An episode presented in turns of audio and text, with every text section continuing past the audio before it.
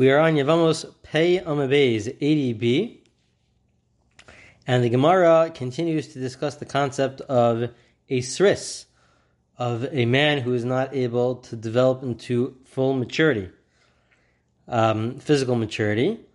And the Gemara now is going to discuss what are the signs that one needs to identify by the age of 18 or 20, the age that we discussed in previous recordings.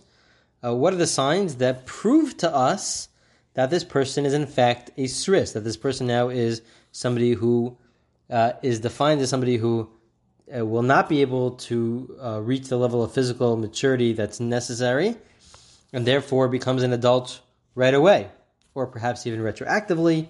That was the discussion that we had in the last recording. But what are the different signs that are necessary? Now, it's important to note that if there are no signs whatsoever, let's say uh, we don't see any hair whatsoever, any facial hair, anything, uh, but there are no actual signs of a lack of physical maturity, uh, so then they have until the age of 36 to develop uh, facial hair, pubic hair, uh, different different ways of proving that they have uh, reached the level of physical maturity. If they have not reached that by the age of 36, so then we assume that they're also a sris, that they are also uh, somebody who cannot have children. Um, and so what we're discussing now is what they need at the age of 18 or 20 to prove to us that they are in fact a sris. If they do not have this, so then it goes until the age of 36. Why the age of 36? Uh, is because 36 is assumed to be half of a person's life if the average age is 70. If we assume the average age is 70, so then 36 would be the majority of one's life. So what, what's necessary? What is necessary? Tana Rabban, it's taught on the Braisa. Sris Chama, Kol Shuhu, Ben Esrim, Velo Hevishtei Saros. Somebody who is born as a Sris, as somebody who's not able to have reached regular physical maturity. It's somebody who's at the age of 20. They do not have two hairs yet. They don't have two pubic hairs. Even if they have after the age of 20, they're still viewed as a sris. And these are the, the signs of what it means to be a sris. So and there's different opinions. If a person doesn't have a beard, or his hair is different, it's lakoi, it's softer, Ubisaro machlik, and his skin is smooth, it's without hair. Rabbi Shimon ben Gamliel, Amar Rabbi Yehuda ben Yair, ben Yair says, Kol she'in meimav ma'alin rusichos. Um, if it doesn't, uh, there, the urine doesn't uh, raise foam.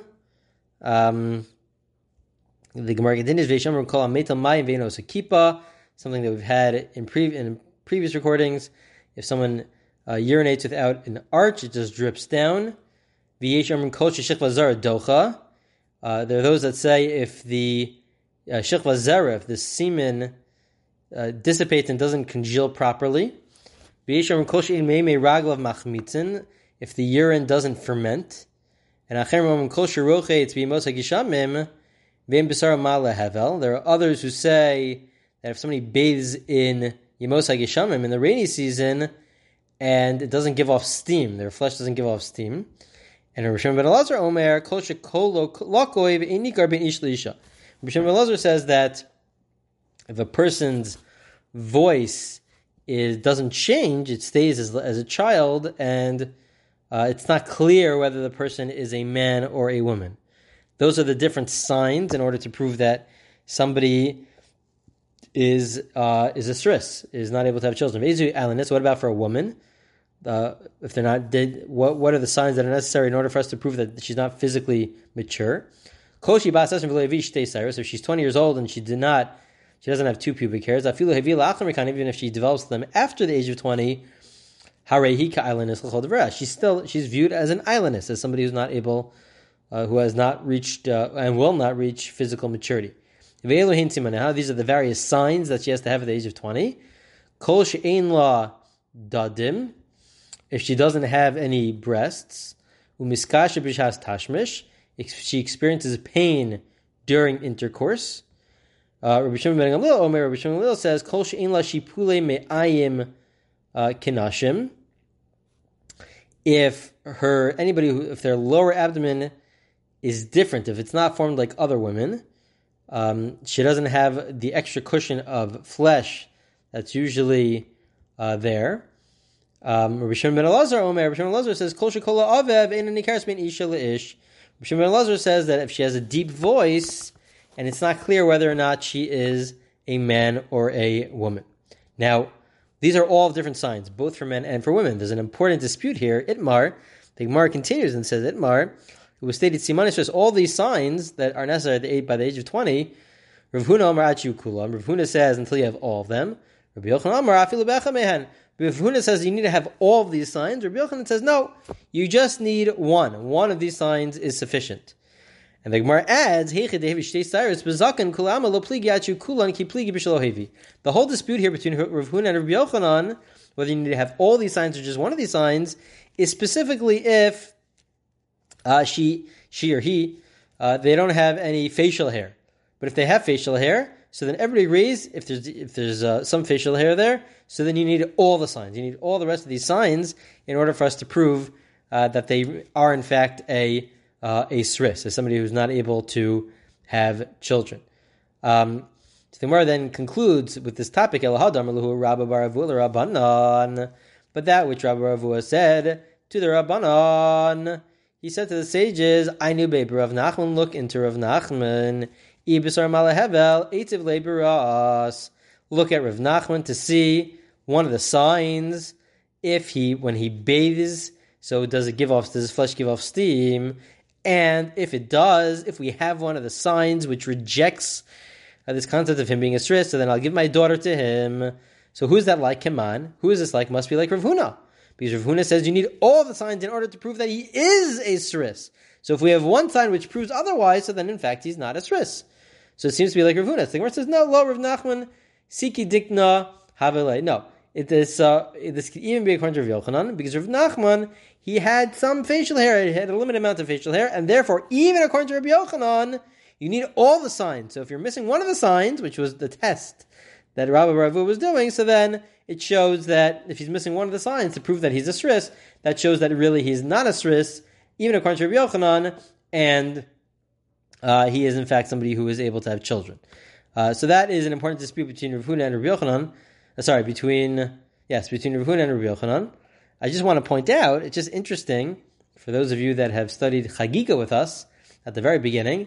There was a whole discussion about uh, how to define who is a shota, somebody who is not in touch with reality, um, and they do certain things, whether they walk alone and they go, they hang out at the cemetery, they rip their clothing. So there happens to be the same exact dispute between Rav and Rav Yochanan as to whether we need all the signs in order to prove that the, this person is not in touch with reality, such a person is not in touch with reality, or you only need one of the signs, one of, that, of those signs. So it's, it's interesting that we have this dispute between Rav Huna and Rav Yochanan. Ultimately, it's a dispute as to when we use uh, some form of um, external evidence or through symptoms, uh, through actions. Do we need? Do we require all the actions or just one of them in order to prove whether it's a sris or or whether it's somebody who's a shota, somebody who's not in touch with reality? Uh, it's an interesting dispute between Rav Huna and Rabbi Yochanan. Okay, let's go on in the Gemara. We'll go on in the Gemara up to the next Mishnah. So this again, this is all commenting on the Mishnah, on the previous Mishnah that we had, and the Mishnah said at the end. First, they quoted a dispute between Rabbi Kiva and Rabbi Eliezer. We had a dispute that we've discussed in the past in, in previous recordings between Rabbi Kiva and Rabbi Eliezer. Which type of a sris could do yibum, and which type of a sris cannot do yibum? And if you recall, Rabbi Kiva is the one who said that if it's the type of sris who was able at some point to have children, but now, based on something which happened to him during his lifetime, he's not able to have children, so then he, in fact, could do Yibam. However, if they're born as a Sris, even if they could potentially change through various medications or through doctor, somehow they could change, they are not, they cannot do Yibam. Rabbi Lezer flips it, and he says, no, it's the opposite, really the opposite is true. If they were born as a Sris, so then they could do Yibam if something happened during their lifetime which made them into a sris, made them into somebody who's not able to have children, then they cannot do ibam. So then the Mishnah has a line which says hasris lochol tefilom yabim v'chein island. It's the end of the Mishnah says that a sris cannot do chalitza and cannot do yibam, and also an aylonis, a woman who is an aylonis cannot do yibam and cannot do chalitza. So the Gemara says that this line of the Mishnah seems to prove Rabbi Akiva. Kitani Sris Dumya aylonis because the Mishnah compares a man who is a Sris to a woman who is an aylonis. Both of them are people who cannot have children.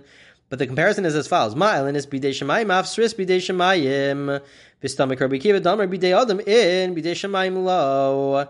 This fits with Rabbi Kiva because both a Sris. It's a comparison between a Sris and an aylonis. An islandist is a woman who from birth is not able to have children. That is clear. So the fact that we are putting them two together means that the type of person who cannot do yibam, just like an aylonis cannot do yibam or chalitza because she can have children from birth, so to a stris is the type of stris that we're referring to is somebody who cannot uh, have children from birth. That fits with the opinion of Rabbi Kiva. Rabbi Kiva says if something happened later on in life that they all of a sudden can't have children, so then they could still do yibam. But if it was from birth, so then they cannot do yibam. This fits exactly with the opinion of Rabbi Akiva. Then the Mishnah says as follows that what happens if you have a sris? You have a brother-in-law who shouldn't be doing yibam. The cases where they shouldn't be doing yibam or chalitza, they don't have to do anything. So you have a brother-in-law in a situation where the the brother passed away without any children, but there is no obligation to do yibam, no obligation to do chalitza because uh, the the live brother-in-law is a sris, and it's a type of sris who is not obligated in yibam or chalitza. Uh, however, if the Mishnah says if they did chalitza, so you know, it's it's a meaningless chalitza without any uh, implications or repercussions. However, if they did yibam, so that's a brother-in-law and sister-in-law getting married outside the context of yibam. That is a severe prohibition, and that would disqualify her. Explains Rashi. Would this would disqualify her from even um, marrying a Kohen? She is now what's termed as a zona because this is uh, a, a very severe uh, prohibition, and this would disqualify her from marrying a Kohen. So the Gemara says, "Time to balahu ha'acherlo." The Gemara says it sounds from our Mishnah that when it's the brother-in-law who does yibam with her outside the context of yibam, that's when she becomes disqualified from marrying a Kohen because she's a zona. It's a brother-in-law and sister-in-law having sexual relations outside the context of yibam. Implication, though, is let's say there was a case of yibam, and she would go ahead and the sister-in-law and not do yibum with the brother-in-law, but before anything takes place, she has sexual relations with somebody from the outside, a random person. The implication is that that would not disqualify her from marrying a Kohen, but that's also a prohibition. That's an ordinary negative commandment. She cannot have sexual relations with anybody else until she does yibum or chalitza with the brother-in-law. But that's an ordinary negative commandment. commandment. Shouldn't that disqualify her from uh, from marrying a Kohen? Did she go against Rav? The Amar Shomer Shavim a psula liyavma. Rav Nuna says that if she went ahead and had sexual relations with somebody else, Rav Nuna actually himself is not discussing a Kohen. In a case of a Kohen, he just says that they become disqualified from doing yibum or chalitza to the brother-in-law, which is a fascinating discussion. Uh, Rashi extends it to the fact that just like just like she cannot marry or do yibam with her brother-in-law anymore, she also cannot marry a Kohen. She becomes a zona and cannot marry a Kohen.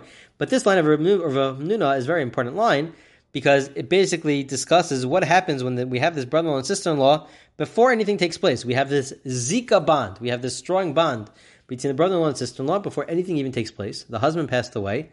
Um, how equal, how equivalent is that to a regular marriage? In a regular marriage, if adultery is committed, they cannot stay married. They're not allowed to stay married. Uh, so in this case also, let's say they have the Zika bond. If she commits adultery and has sexual relations with somebody from the outside, some random person, so does that ruin that relationship or not? How equivalent is that to a regular marriage? Rav Hamnuna says it disqualifies her. It does disqualify her. From our Mishnah, perhaps it sounds like it doesn't disqualify her. Is that the case? Is that really true? So the Gemara says, no, lo, who adin afilu lacher nami. V'ayid tana reisha b'didei, tana nami seifa b'didei. The Gemara says, no, our Mishnah fits with the Ramnuna also. Uh, that it could agree with the Ramnuna that it does disqualify her, just like in a regular marriage, if she commits adultery, no more marriage, it's the end to the marriage. So too, when she's waiting to do Yom if she has sexual relations with somebody from the outside, that would also disqualify her, and she cannot uh, do Yibam to her with her brother-in-law. Uh, oh, why does the Mishnah say, uh, why is it referring to the brother-in-law? That's only because, since in the beginning the Mishnah was talking about the brother-in-law, so too now it's also talking about the brother-in-law. But it doesn't mean that um, that uh, in a regular case of Yibam, if she were to go ahead and have sexual relations with somebody from the outside, that that would not disqualify her. No, it would in fact disqualify her like Rav Hamnuna. Uh, says the end of the uh, of the Gemara here, like commenting the last part of the previous Mishnah, um, we if we have an aylonis, a woman who is an aylonis, she's not able to have children. So we say the Mishnah also said that if they went ahead and they did yibum, you're not supposed to do yibum. You're not allowed to do yibum. But if the brother-in-law and sister-in-law end up doing yibum, they have sexual relations, thinking they're doing yibum, but it's or trying to do yibum when you're not allowed to do yibum. Uh, we say that disqualifies her from marrying a Kohen because she's now a zona. It's a sister-in-law and brother-in-law having sexual relations outside the context of yibum, which is a severe prohibition. Uh, and so she becomes disqualified from marrying a Kohen. Now, this seems to be going against Rabbi Yehuda. We had different uh, definitions for what a zona was. A zona is somebody who's not allowed to marry a Kohen. The Gemara says, "Time to balua, lo balua, command look Rabbi Yehuda, Rabbi Yehuda, ha'amar island is zonahi." Rabbi Yehuda was of the opinion that anybody, any woman who is not able to have children, is viewed as a zona, meaning they're disqualified from marrying a Kohen. A Kohen can only marry somebody who has the potential to have children. And so this Mishnah is clearly against that opinion. Because we have an aylonis here. She is not disqualified from marrying a Kohen. Happens to be she's disqualified because she has sexual relations with her brother-in-law outside the context of Yibam. That's what disqualifies her. But before that, she was not disqualified from marrying a Kohen. This is clearly against the position of Rabbi Yehuda. Rabbi Yehuda says that anybody, any woman who is not able to have children is disqualified. Uh, so from marrying from marrying a Kohen, she is viewed as a zona. So our Mishnah is clearly against the position of Rabbi Yehuda. Uh, and that's what the end of, the, of this Gemara discusses. This is the end of the Gemara commenting on our last Mishnah. And in the next recording, we will begin a new Mishnah.